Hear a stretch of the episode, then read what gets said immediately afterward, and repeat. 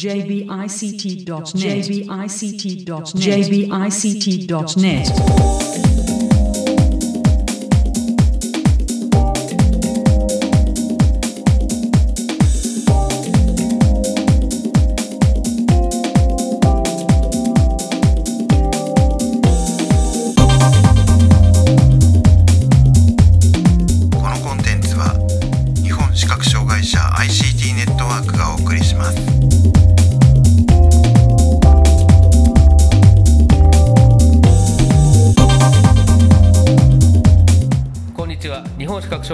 ICT ネットワークがお送りするポッドキャストえーサイトワールド2017特集の最終回です中根です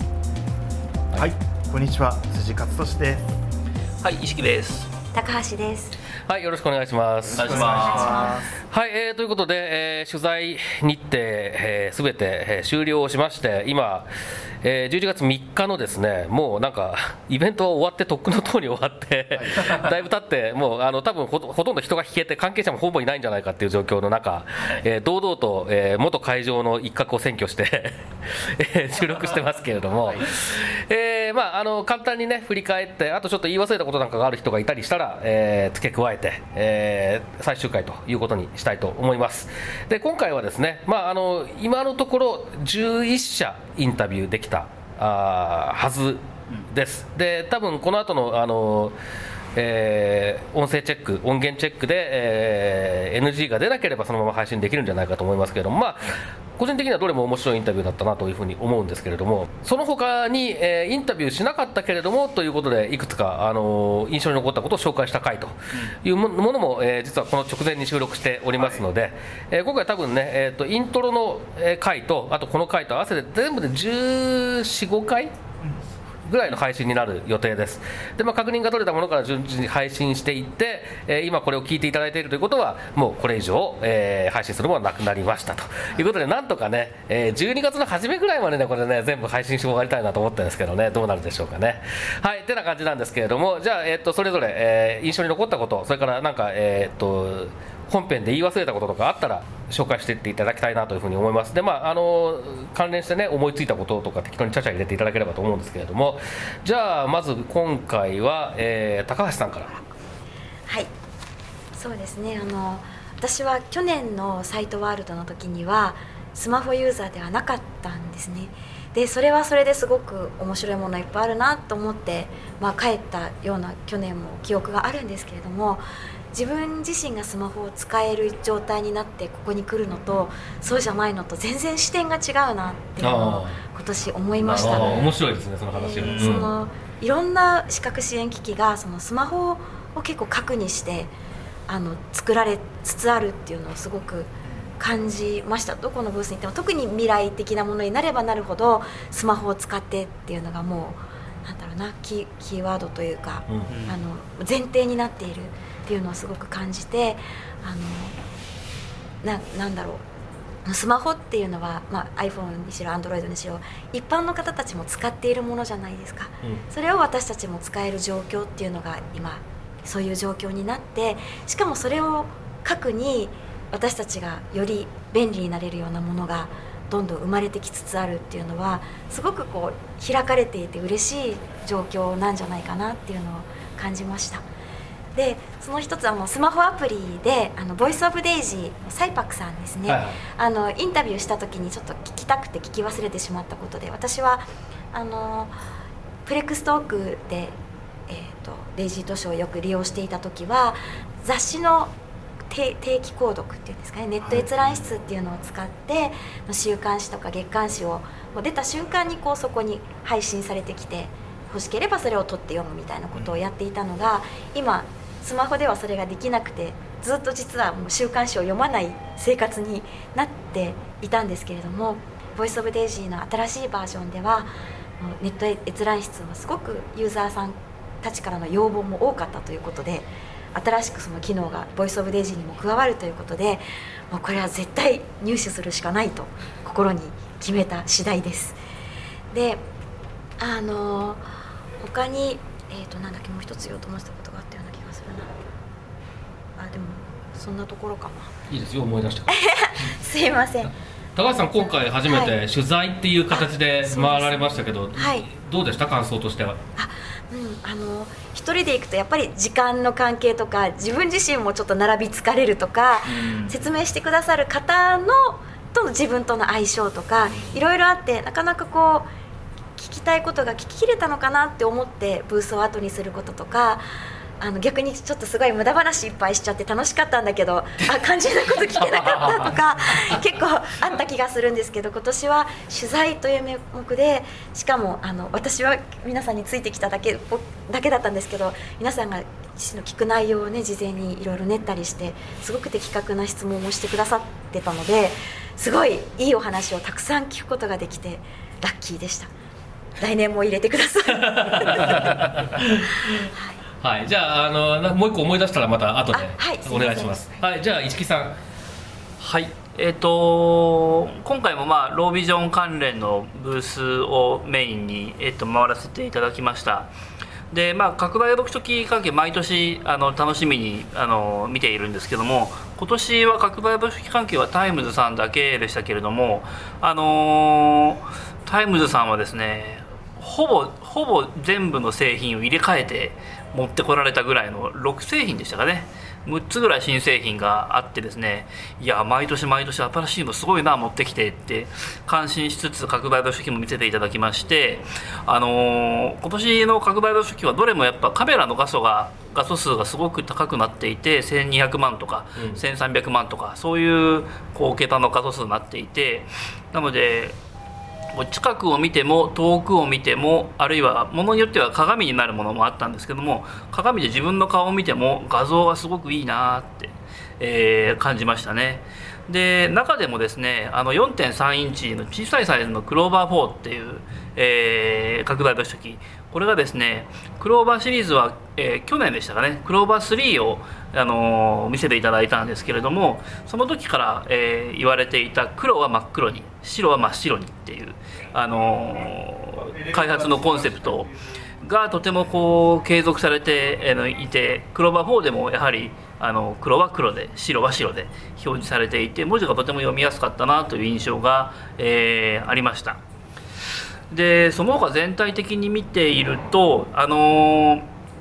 こう今まで全然こうあこうなかったような新しい、えー会社さんですね。例えばあの株式会社インテックさんの、えースマホを活用したショッピング支援サービスとかですね。あとは今回初めてあの取材はしなかったんですけれども今回初めて、えー丸井さんがブースを出展されて、えーいろんなサービスの紹介をしたりとかサイネージを出したりとか。していてなんかこう今までとはちょっと雰囲気が変わりつつあるのかなという印象を受けました。はい。はい。でまあ石木さんは今年も、えー、と君の手の販売あそうですね。やられてましたけど、はい。どうでした？環境とかは？えーっとですね今年の3月に、え4種類新しいノートを作ったんですね。でそれ以降いくつかの展示会で出展をさせていただいてるんですけれども、えー一つですねすごく評判のいいノートがありまして、えー横書きのノートなんですけれども表紙が和柄のうさぎちゃんっていうのノートがあってですねこれがとても評判がいいんですね。で今回のサイトワールドの3日間でもやっぱりこの和柄の横書きっていうのがすごく人気で、え3冊まとめてくださいっていう方がいらっしゃるということですね。えーあのー全体でもう3 4 0冊売れたのかな、うん。えーなので、え3日間こう出てよかったなって思います。はい、はい。では続いて辻さん。はい。えーっとですね、僕は、うーん、今年は去年よりはあの回ったブースの数は多くはないんですけれども、やっぱりなんといっても今年は9階のそのイベントの方に参加できたこと、そしてまあちょっと前々から気になってた補聴器の話とか聞くことができたので、えー充実したあのサイトワールドの時間を過ごすことができたなと思いました。あとですねあの、まあ、これは個人的にあんまり錦糸町ってこれまでそのサイトワールドで取材に来て帰るっていうあのだけの動きしかしたことがなかったんですけどちょっと買い物をする機会があって、まあ、駅ビルの中で買い物したんですけども、えっとまあ、錦糸町例えば今回丸井さんもその、えーサイトワールドにブース出していらしたいらしたりしましたけれどももっと錦糸町の魅力もいろいろこうあのサイトワールド以外の時にも来てこう感じてみたいななんて思いました。はいえーっと最後じゃあ僕はあ高橋さんが何か思い出したら最後じゃなくなりますけれどもえーっと あとなんかね横で笑ってる人がいるのでこの人を巻き込もうとするとさらに最後じゃなくなるんですが、はいえーっと僕はですね印象に残ったというかやはりあの初めて取材させていただくところがね何箇所かありましてで、まあ、インテックさん、えーそうですねそれから、えー進化情報システムさん。えーそれから小菅さんはこれ、まあ、あのインタビューの時も言いましたけど白状のメーカーとしてはずっとね、出展されてるんですけどあの我々がこう興味を示すような IT 系の話がドーンときたので結構びっくりしたっていうねところがありましたね。ででやはりその進化情報システムさんっていうのもあのインタビュー聞いていただくと分かるんですけれどもその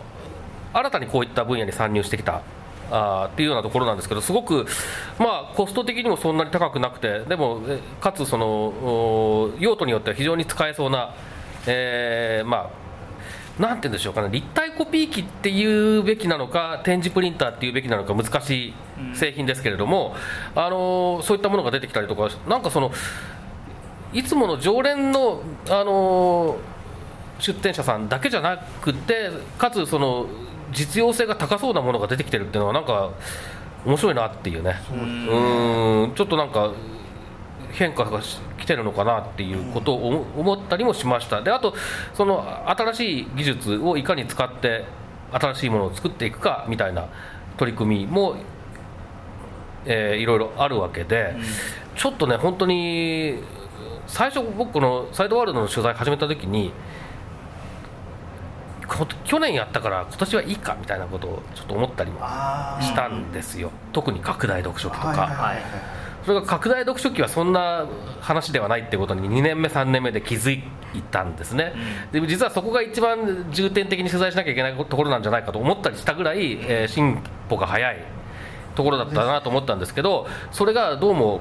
今年なんかを見てると拡大読書機に限らずどうもそういうことになってきたぞというような感じがあってこれは来年もまた来なきゃいけないなっていうようなね気分になったっていうところですかね、まあ、だから全体として非常に新しいものも多くて面白かった。という印象です。で高橋さん何か思い出しました？一つはあの進化のはい。プリンターは、私は取材には参加してないんですけれどもあの自分で見に行ってあのなんてことない初め立体コピーじゃんって思ったんですけどデータがそのまま立体になって出てくるっていうのは今までなかったな。一回ねなんか黒い印刷したものが立体コピーになるっていう一手間踏まないとできなかったの。あこれ今までなかったっていうことに驚きあかつそれを製品化しようとしているいるっていうことにすごいあの驚いたというかいいなと思いました、うん。例えばパソコンのスクリーンショットとか、うん。あとあの、まあ、い印刷に近い印刷じゃないコピーに近いですけど本の1ページを、あの丸々見たりとか今ねあのなんていうんですか電子ブックとかもあるのであれで本にグラフとか出てきちゃった時にプリンターに送って、なるほど。あグラフの部分見えるなとかもしかして楽譜見れるかなとかあいろいろ思五って。線譜作ろうとしてましたよね、サンプルでね。もうあのすごく希望希望、が膨らみましたというか夢が膨らんだアイテムだった、ありそうでなかったアイテムっていう意味ではすごいなって思いました、であの特にこれ僕の感覚だけなのかもしれないですけど、えー、と点図とかって、えー、と苦労して作ってもらってる分だけあのなんていうんですかカジュアルに使ってカジュアルに捨てるとかすごいできないんですよ、うん。精神的に。そうですよだけど例えば、えー何でもいいですよ、えっと株価のチャートでも何でもいいんだけどさああいうこうグラフにして触った方が絶対分かるものっていうのは世の中にはやっぱりあって、うんうん。ででもそれをじゃああのすいませんけどこれお願いしますって言って やってそれであなんだこの銘柄下がってんじゃんいらねえっつってビリっていくわけにはいかないっていうのがあるじゃないですかやっぱり、うんうんうん。だけどあれだったら多分ちゃんとしたデータさえ供給すればそのまま読めるからそうしたら別にねなんかあよしよしとか言いながらまたそれで捨てればいいっていう、うんうん。このねなんかね情報を消費しやすくなるっていうことのハードルのさ低くなり方とかって大きいなと思うんですよね。あの用紙はね1枚40円ぐらいっていう話でしたけど、でも本当3秒しか見ないかもしれないけど3秒は見たいっていうものって実は私たちあって、うん。でも今まで人の手を煩わせたらう煩わせることになるしってそれを諦めてきてたっていうところがあると思うんですけど、ああいう自動化あのああいうシステムで自動的にその画面上の画像を印刷というか、えっと、3 3D で印刷できるようになれば、うん。そういう諦めっていうのが少なくそうですね。な持たなくて済むようになるかなってうん。思いますね。はい、でまだ他にありました？ああとはごめんなさい。あの皆さんも言ってることと一緒なんですけど私たちの夢に技術がついてきたかなっていう、うん。か特に顔認識とか自動運転とかその、えー周囲の物体把握とか、うん。ナビとか、うん。そのあたりのことが多分私たち10年ぐらい前もこういうのあったらいいねあったらいいねっていろいろ言ってたけど全部そんなの夢物語だったのが今本当に夢じゃなくなってきて一部はもうね実現していたりとかすごいなんか嬉しいなというふうに思いました。はい。はい。じゃあ皆さんそのところでいいですか？はい、はい、えっ、と通りすがりの人にもインタビューしてみますか？はい、どうぞ。ぜひ。じゃあなんかあの通りすがりの、えー名前はとりあえずあの本人が名乗れば名乗る人、えー、サイトワールドにも参加されたという方がなんか、えーいらっしゃいますので感想を伺ってみましょ感想ですか、うはい。感想 感想感想。いやえっと実は今日半日しか来られなかったんですけども、まあ、あの今ずっとインタビューも聞かせていただいていてすごくここ数年特にこの12年で感じることはその障害者とか視覚障害者っていうんではなくてそのバリアをどういうふうに解消していくかっていうところが特別なものを作るんではなくて、まあ、先ほども高橋さんがお話しされてましたスマホの話もそうですけれどもそういったこう既存であるものに付帯させていく新しいサービスがこう築かれていってるんだなっていうのをすごくサイトワールド見てて感じましたね。うんでそんな中そんな中でもその位置情報だったりその自動あの顔認識だったりとか自動運転だったりってのはもちろんそうなんですけれども、うん同時にちょうど、まあ、関係してるかどうかは分かんないですけども、うん、と東京オリンピックなんかでその障害者パラリンピックだったりとか、うん。えーそういうのもこう巻き込んでというかそういったところの意識づけからなのか、えーとまあ、街中での,、えーその声かけだとか、えーそういったところからもその障害障視覚障害だとか障害者っていうところに対する関心が変わってきてることによってその日常生活が快適になるようないろんなサービスが生まれてきてるんじゃないかなっていうのをすごく今回感じたかなっていうのを感じ思ったのが一番強いですかね。はい。あとあの、まあ、ずっと ICT のこのあの取材とか聞かせていただいててもいつも思うんですけどもやっぱり私は弱視なんですね、で弱視の立場からしてもそのまあ、拡大読書機の話もさっき出てましたがその拡大読書機にしても、えー、随分その誰もがこう手軽にこう手を出せる製品っていうのも出てきてますし、こう支援を受けなければどうにもならないような手の届かないような商品っていうのはもちろんあるにはあるんですけれどもそうじゃなくても使え使えるものっていうのも出てきて、あのそのクローバーシリーズなんかはその一つの例なのかなっていうのをすごく感じました。もちろんその中でもそのこういうところは改善してほしい。例えばクローバー10なんかだと文字をその上で書くっていう意味では自分の動かした手の動きが12秒遅れて出てくるんですね、うん。でそういったこともその会場でお話しすることで今後の改善点としてその企業さんの方もあの参考として聞いていただけるしそういうそのサイトワールドがそのえー支援される側と支援する側が唯一一番コミュニケーションの取りやすい場所なのかなっていうのも感じ、うんそうですね。うん。はい、じゃあ特にあの名を明かさずに終わりますか？はい、あはい。まあ、声を知ってる人は分かるんだろうなぐらいで流していただければ。はい、はいということで、えーっとこの4人で基本的にはお送りしてきた、えーそして最後に唐突に飛び入りで加わっていただいたりもしましたが、えーっとサイトワールド2017特集は今回が最終回です。えーっとまあ、あの取材に同行してくださった皆さんにももちろんお礼を申し上げますけれども、あのえ取材に協力してくださった出展者の皆さん、えーそれから今回はですね、あの実行委員会の方にあらかじめ、えー取材させてくださいということで、えーご連絡をしたんですけれども、えーそうしましたらあの、取材関係者っていう名札をご用意いただきまして、あのこれでですね朝の9時半とかに入るとかいうときにあのあのなんか変変に止められたりしなくなって、非常に ありがたいとか、まあ、あのあらゆるところでスムーズに、えー取材させていただくことができましたので、えーこちらに関してもね、えー実行委員会のの配慮にも、えーお礼を申し上げたいというふうに思います。えーそして、えー何よりも、えーっとまあ、全十数回全部聞いてくださってる方がどれぐらいいらっしゃるか分かんないですけれども、えー今回も聞いてくださった皆さんに、えーお礼を申し上げます。どうもありがとうございました。ということで、えー今年のサイトワールドの特集ポッドキャストはあこれにて終了でございます。ではまたいつになるか分かりませんけれども通常のポッドキャストで、えー年内にはお送りしたいと思いますのでぜひお聞きください。どうもありがとうございました。さようなら。